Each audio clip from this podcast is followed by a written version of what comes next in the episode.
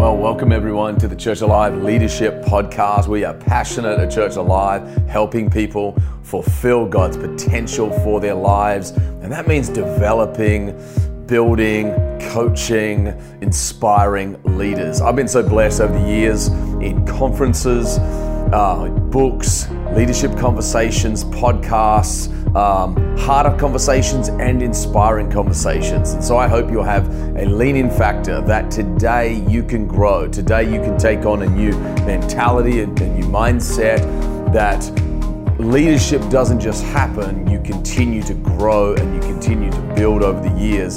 And as you allow God to prune you, lift you, other people to inspire you, learn from you, you can become all that God has destined you to become. As John Maxwell says, everything rises and falls on leadership. So, for anything to get better, the leader has to get better. So, man, leadership is in family, leadership is in business, leadership is in sports, leadership is in the house of God, leadership is everywhere, and leaders affect everything. So, hey, let's get into it today. And I want to talk to you today about being fruitful. Being fruitful. I was reading Genesis chapter 1 um, recently, and it really just struck me for some reason that God's command to Adam was be fruitful and multiply. And, and often people, as in leadership circles want growth, want multiplication. They want to see things expand, and that's absolutely vital. But I want us to backtrack for a second and just look at the simplicity of fruitfulness first, the thing has to be fruitful. And actually, um, one of the most significant things you have to do as a leader is make sure that you are fruitful. John 15, Jesus says that if you'll abide in me, if you'll live in me, if you'll remain in me, then you'll go and you'll bear fruit. The parable of the kingdom of heaven is like in Matthew chapter 25, and he gives a talent, is a gift two, three different types of people, and two of them go and they multiply it, but one of them actually doesn't. He buries it. And I just want to unpack a couple of things around that thought of why did that person not become a fruitful leader? Number one, it was laziness. Laziness actually limits leadership because you kind of think that things are just going to go on their own. The truth of the matter is, you've got to go and work those things. And so you've got to kill laziness in your life. You've got to kill excuses. You've got to kill those things that stop you pushing things forward. Uh, sometimes you got to give, let's be honest, you got to give yourself kind of a kick up the bum and make sure that, man, am I becoming more? Because as I become more, then whatever I lead, that thing can become more. And the other thing that really stopped fruitfulness was fear. Fear, I believe, is, is one of the most significant barriers to you and I producing good things in our life. If faith pleases God, then what does the devil want to do? He wants to get us in fear. And so we've got to address laziness and we've got to actually address fear in our life. That will stop, that will limit fruit. So as a leader, um, fear will mean I don't step out. Fear will mean I don't have harder conversations. Fear will mean I don't even step up to the first first plate of, of, of the, the invitation to lead. And I remember many years ago, uh, a friend asked me, Man, would you help me lead this thing? And I remember my first initial reaction, and most people's initial reaction is there's some excitement with it, but there's also some fear. And you have to address fear in your heart. And so to me, fruitfulness actually comes as you steward your own heart well. So let me just dive into the thought on fruitfulness and stewardship for a second.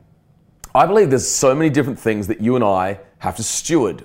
The Bible would teach this that life itself is management or stewardship, that every gift we have is stewardship, that money is stewardship, time is stewardship. So I want to talk to you about those things when it comes to fruitfulness. Um, what are the things that stop you being fruitful? And I think it actually has to do with first stewardship. We have to learn to steward our own heart. What did the unfaithful servant do? He didn't steward his own heart. So, how do you steward your heart well? We know he didn't steward his heart well. Well, you've got to feed it. You've got to protect it. You know, Solomon says, above all else, guard your heart, for out of it flows the issues of life. So you've got to feed it, you've got to protect it, And in your own heart, you have to kill those excuses. Kill the excuse to not show up positive. Kill the excuse not to be ready. Kill the excuse to not have a, a, a needed conversation with someone. The other thing I know that we have to steward is the voice of God. We have to actually learn to steward the voice of God in our lives. Um, I heard an amazing podcast recently or leadership talk recently on the simplicity that God is speaking, but are we listening? And let me say this about the voice of God. I believe this with all my heart that actually ministry truly flows out of the revelation of what you're called to do and who you're called to be. And that actually takes hearing God's voice. I remember many years ago that God began to give my wife and I actually dreams and I found this that the dreams that God gives us, when God whispers in a scripture, when God gives us a dream, when God gives us a vision, what He has actually done is He has given us something sacred. He has given us something from heaven that actually is a gift that we have to now steward. So, for instance, if God speaks to me about something, God gives me a warning dream about something, I'll give you a particular um, example. Many years ago, um, there was a man in our church, and one of the guys who was leading something in our church wanted to put him in a certain team because he was known for great managing and, and, and administration type of gifts. And I had this very unusual dream about um, this person that I walked up to him in the dream and I asked him a question. I said, Are you for me or are you against me? And he looked at me and said, You're the only one who sees it. And then he pulled out a knife and he started to attack me, literally in the dream. I woke up in kind of a sweat, like, My goodness, what was that? It was four o'clock or five o'clock Sunday morning.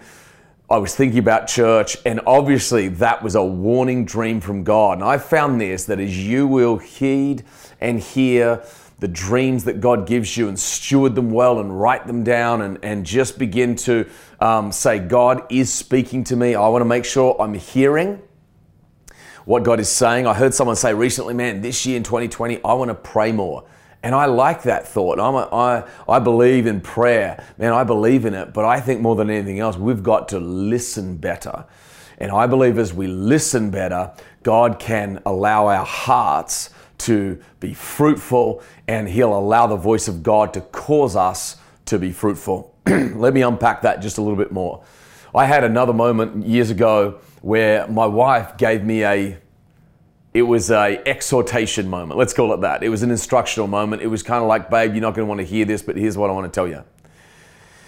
To be honest, I didn't want to hear the conversation and I walked away and I was kind of like, oh, I'm trying my best. But I began to pray about what she told me and I began to pray about it and began to think about it. And I actually realized that that thought, that coaching moment was a moment where I had to pray and I had to say, God, is there something in this? Is there something of gold in this where I'm not producing the fruit that I need to be producing? And I just want to challenge you for a second. As you hear this, let me ask you a question. What is stopping you producing fruit?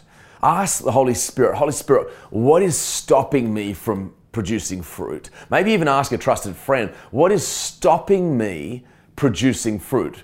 Because maybe there's some things in your life that you just you don't see and you kind of think it's all going well, but there's some fruit moments that God is wanting you to um, bear a lot of fruit, but there's hindering things in your life. We steward our own heart. We steward uh, the voice of God. We steward relationships. When it comes to marriage, marriage is a stewardship. Like my wife, she's not my property, right? She, I'm, I am a, a steward of her. She's actually God's daughter. And so, yes, the two become one, but I have to steward that relationship. She has to steward the relationship with me. My kids, they're my kids, but they're really they're God's kids too, and so I have to steward them. And and so when it comes to marriage, we have to steward that thing well. When it comes to leaders who are in our life, so if I have leaders on our team, I have to steward them well.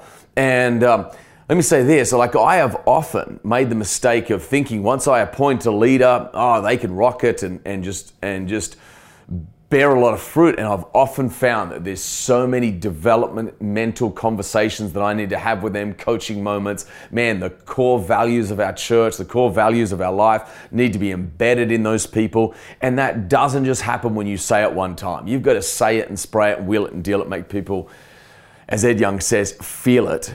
But let me say this you've got to develop people. People need development. And when we take the time to uh, appoint a leader, we've got to take the time to develop that leader. The other thing I want you to steward, and the other thing I encourage you to steward this year, is the miracles of God. The miracles of God were told in the Bible, obviously, they were not kept secret. And I believe that when God answers your prayer, recently I prayed for my wife about something and, and I shared the story that really she fell asleep, she woke up fine. She literally thought she needed to go to the hospital. I believe that the Lord gave a miracle in that moment.